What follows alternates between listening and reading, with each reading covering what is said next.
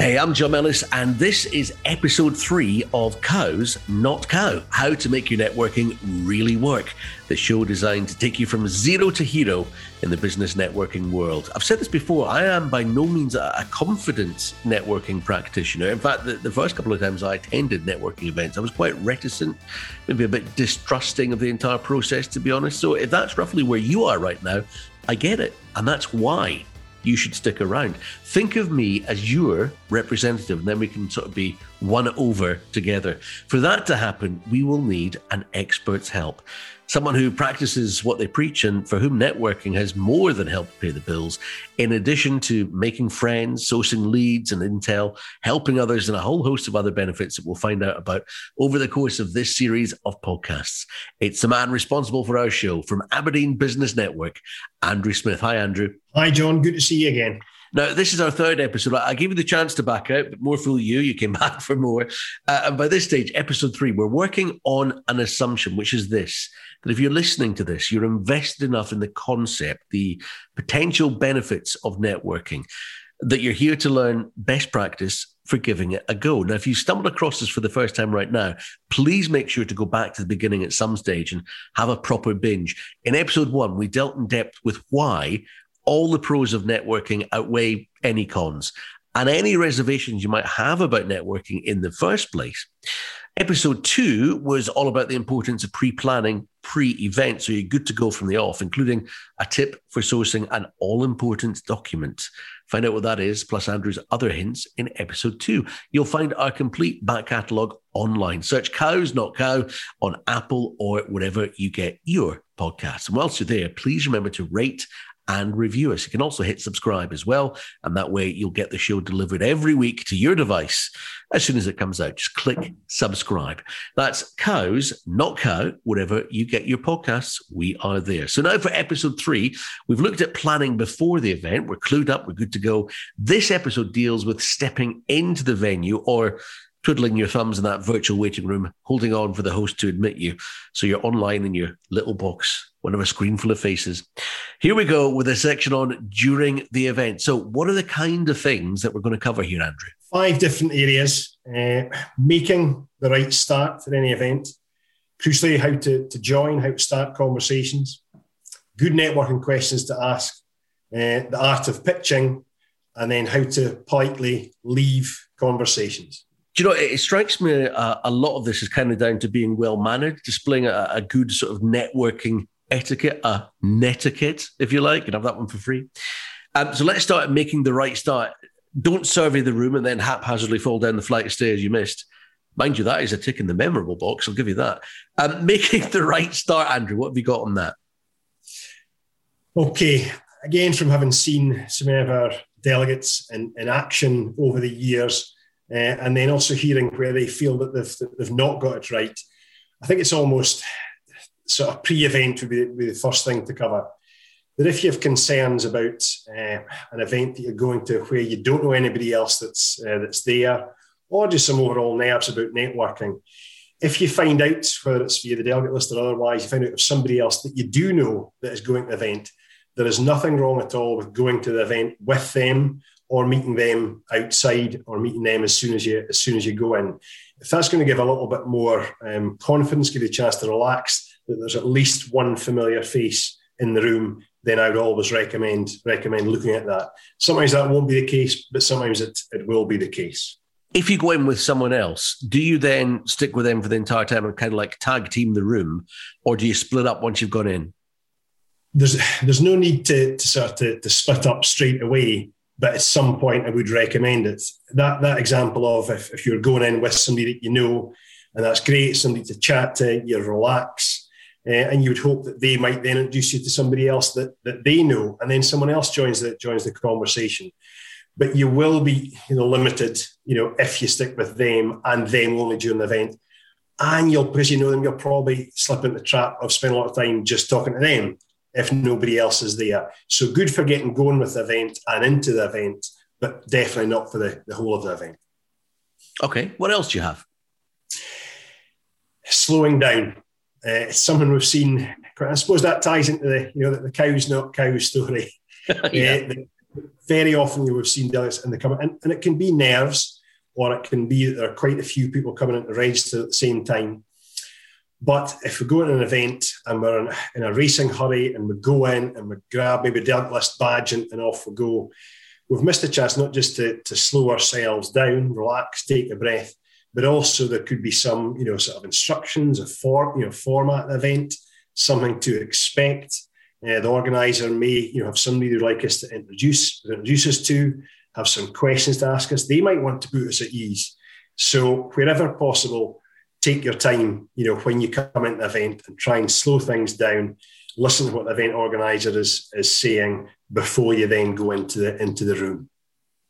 And does that translate for the idea of an online meeting as well? I mean, I know that's slightly different, but it's kind of where we are in the world just now. Everyone's admitted to a waiting room and then in, in they get. What happens? Any different etiquette there? No, I, I do think, although, you know, that what we're covering is aimed at in-person events, so many of the principles, you know, will apply for the, the virtual events as well.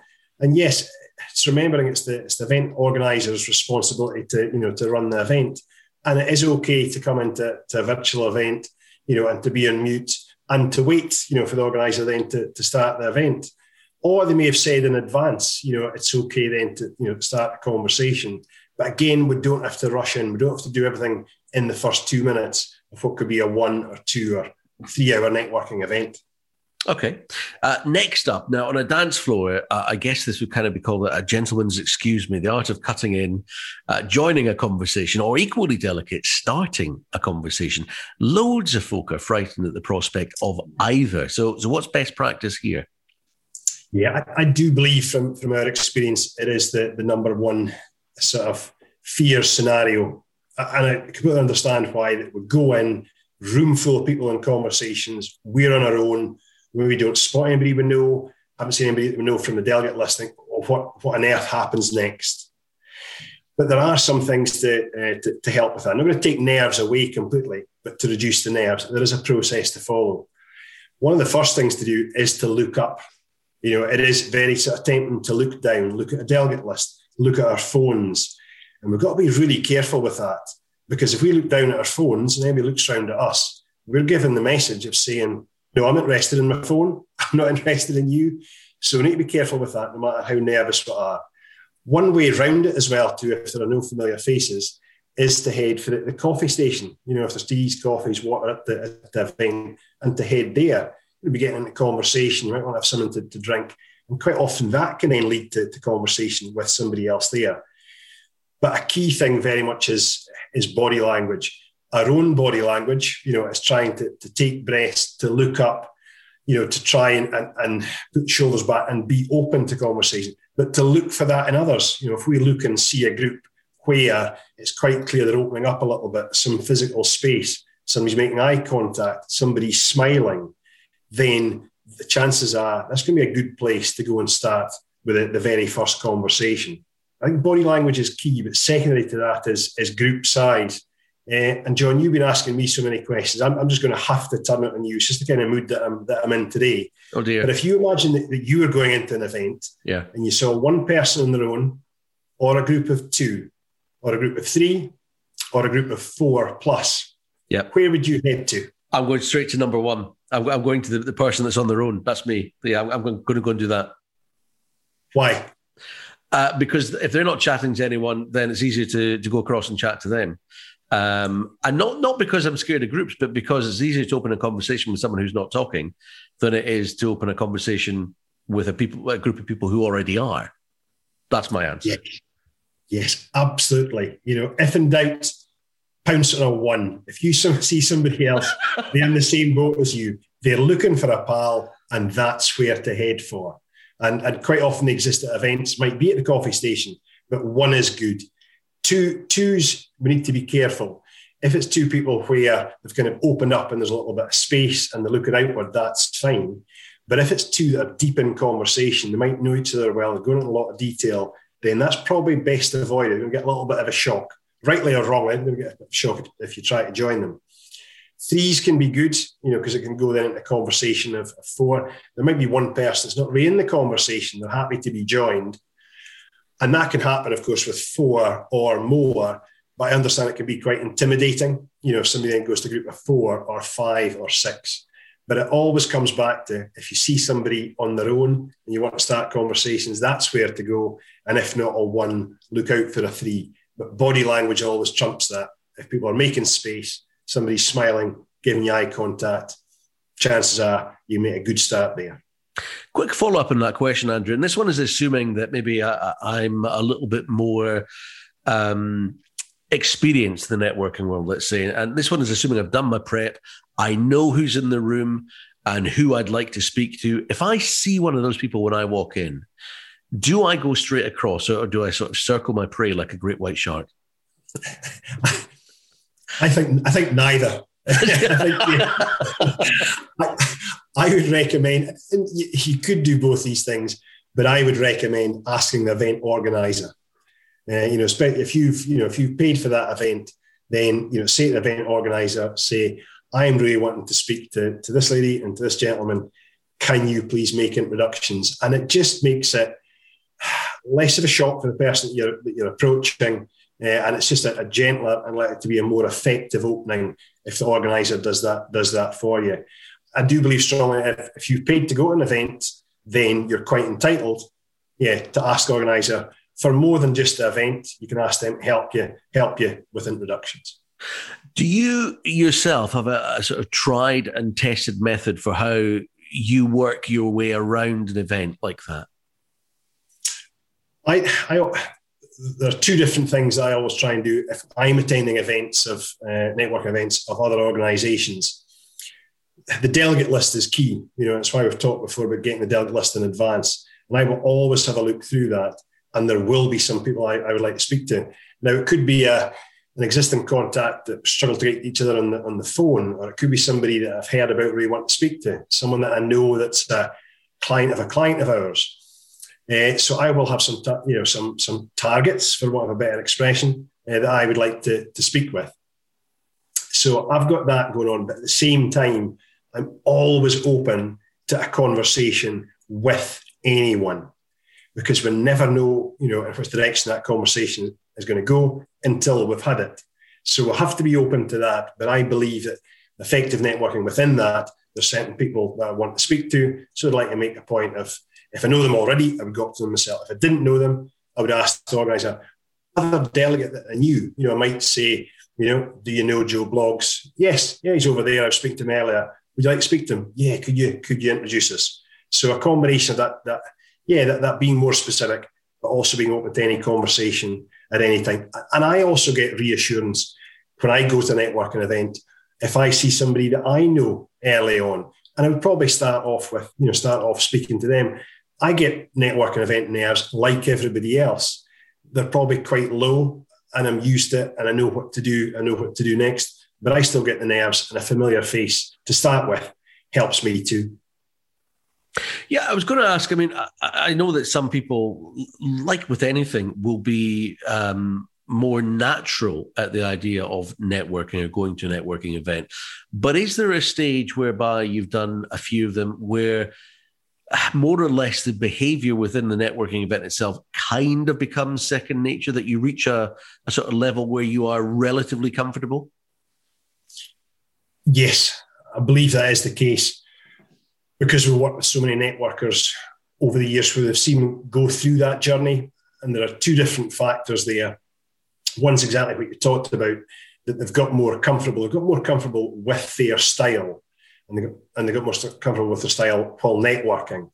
Uh, and that means that they then relax into events. They'll still be nervous, but it's not nearly as daunting.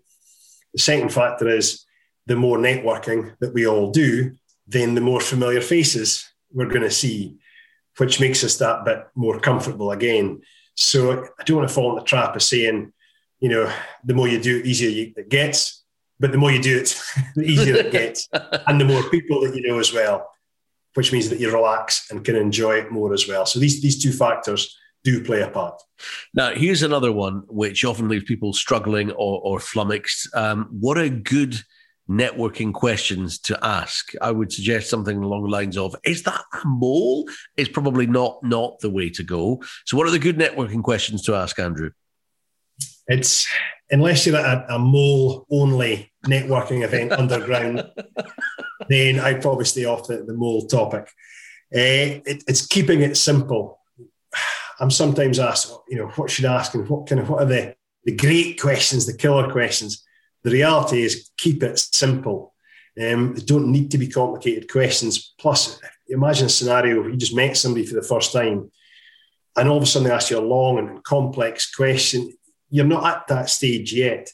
It is okay, you know, to be saying things at the start of a conversation like, uh, "Is the first is the first time you've been to this event? What do you think about these events? Why do you come here? Do you know a lot of people in the in the room? Uh, was it? Did you have to travel far to, to get here today? Uh, have you been busy today? What's keeping you busy just now? But often it just simply starts off like, what is it you do? I mean, that's probably one of the most common networking questions. It's a business networking event. Say, so what is it you do?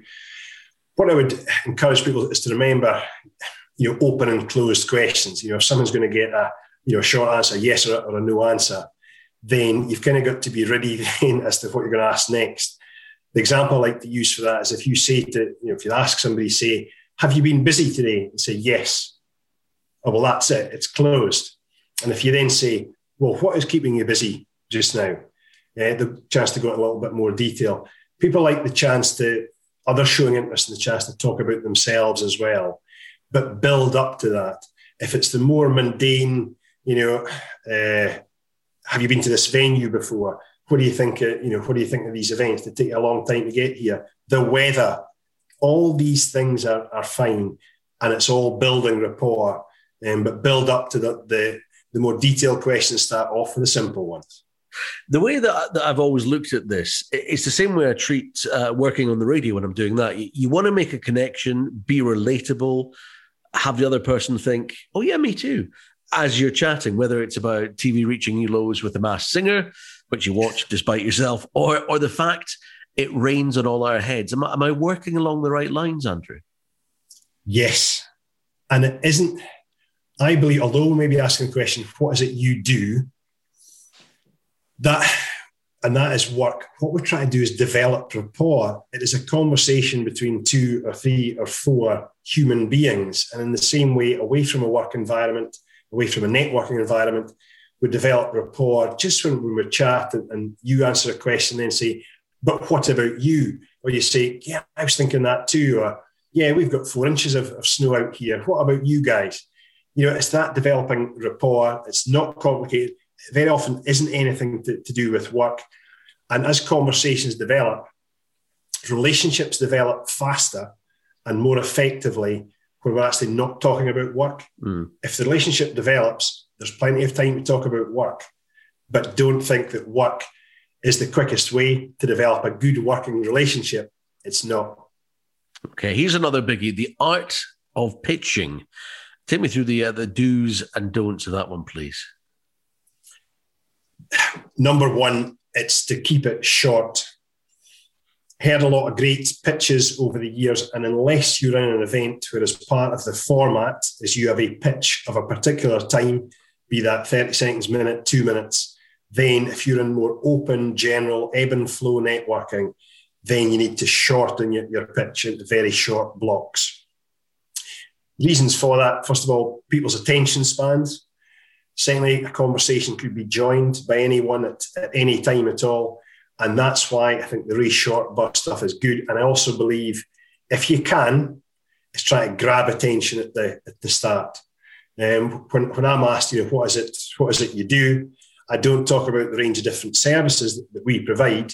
I say we help companies win more business, or we help people win more business. And I hope the other person will say, How do you do that then? Then I give a shorter answer again.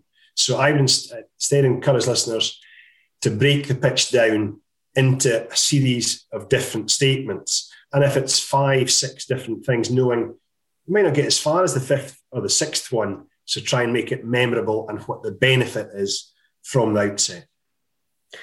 And finally, um, how to politely leave a conversation. Presumably, that's if you decide, you know, this one isn't taking you anywhere. Um, how do you how do you go about that? To be really clear, it's not rude to lead to end a networking conversation. We just have to do it. Just have to do it right. If a conversation has has run has run its course, and let's say also it's a, it's a two hour event, and we're aware we've been talking with the same person for, for half an hour, that isn't a good use of our, of our time. And if we want to go into more detail, we can always arrange to you know to have a, a chat on it on a one on one basis afterwards. But it's, it's yeah, it is being you know not being rude about it at all because we want to leave you know a good impression you know of ourselves or our business or organisation. What I would, would encourage is pick the right time. You know, not when somebody's come up with a punchline of a, of a terrific joke, but pick the right time and just to say thank you for your you know for your time. Do you have a business card? Or thank you for your, you know, for your, your time today. I'm sure you're keen to do more networking as, you know, as I am. Do you have a, do you have a card? And just to bring things to, to an end there. What not to do as well, I know one or two this trap over the years is to say, you know, I'm going for a, I'm going for a coffee, uh, and then not go for a coffee, or say I'm going to the toilet and then not go to the toilet. Uh, that that's not good. If, if you feel the conversation coming in, any other networker will understand you're not there to speak to one person, you're there to speak to multiple people. So politely, when you feel that it's run its, it's run its course. And if somebody says that to you, I've had it said to me, that's okay, because there are other people to, to speak with and we can always follow up. Okay. Uh, you mentioned business cards there. And I, I know that you've mentioned business cards in previous programs that we've done as well. You go in with like a you know a box full of cards, presumably. Do do you aim to hand out as many as you can and hand them to everybody that you speak to? No, no, and I will always try and have business cards with me. And over the years, with quite a few net happens to us all some of the time. Say, "Oh no, I've forgotten my business cards." You're going to be annoyed at yourself, but that doesn't matter because your card isn't nearly as important as their card. So if you're speaking with, with somebody, then crucially, yeah, you would like to get their card. You've got their contact details. If you're going to follow up and get in touch, that's fine. Uh, a networking event is never about dishing out a heap of business cards because, and that that's not effectiveness. That is quantity rather than quality. Getting somebody else's card, following up with them, developing the relationship that's when you're developing the quality contacts. Glad I asked that now. Okay, so those are our elements. Just summarize for me, if you can, Andrew, the, the during networking checklist, if you like. Recap the quick uh, takeaway points for me, please. Yeah, no problem at all. It's it's making the right starts, whether that's meeting somebody you know before or at the start of the event, slowing things down, trying to have a chance to, to speak to the event organizer. And then when you go into the event, it's then taking time, not looking at your phone, and looking up in the room to see where you're going to start conversations. The joining and the starting conversations, then very often it does start with, do you mind if I, if I join you? You know, hi, I'm John Mellis. You shake hands, and then keeping the, the questions, you know, pretty light to start off with, and then trying to, to build rapport. The good networking questions to ask, it, it's showing interest, you know, in others, uh, giving them a chance to talk about themselves, trying to find common ground, trying to develop rapport. For the art of pitching, it's always remembering to keep it short. The long company mission statement, history, propaganda, that does not work. Keep answers short, try and get somebody else's interest. So if the conversation join at any time, they'll remember you and they'll have a reason to remember you. And finally, that it's okay to leave conversations as long as we do them politely. Be respectful of the of the other person as well. And if either party feels the conversation has run its course, okay to say, thanks for your time. Do you have a business card? Enjoy the rest of the networking event. I hope we get the chance to speak soon. That's some tips for it during an event, which we hope have uh, helped a little. What are we moving on to next time, Andrew? I'm, I'm, going to go into a little bit more detail, and so I've touched on some of them today, but more uh, event situations or scenarios, uh, and some do's and don'ts. You know, from the most commonly asked or frequently asked networking event questions that we've had over the years, and just to take time to go into these uh, scenarios in case they are feared either by somebody for a future event or that's been the reality for, for some networkers. I'm John Mellis. Thanks for joining us today for Cows Not Cow, how to make your networking really work. If you found this useful, please rate and recommend us, and please subscribe on Apple or wherever you get your podcasts. And that way, uh, you'll get us every week with all the good stuff, the hints and the tips for free, exactly what you want when you need it. And if you'd like to find out more about Andrew, the art of networking or the networking scene in Aberdeen in Scotland, check out abnworks.co.uk for some more networking blog tips. That's abnworks.co.uk. And you'll find Andrew on LinkedIn as well, where he's always happy to make new connections and chat about people's networking questions, experiences, and challenges. Search Andrew Smith from Aberdeen Business Network on LinkedIn. We'll see you next time. Thanks for listening.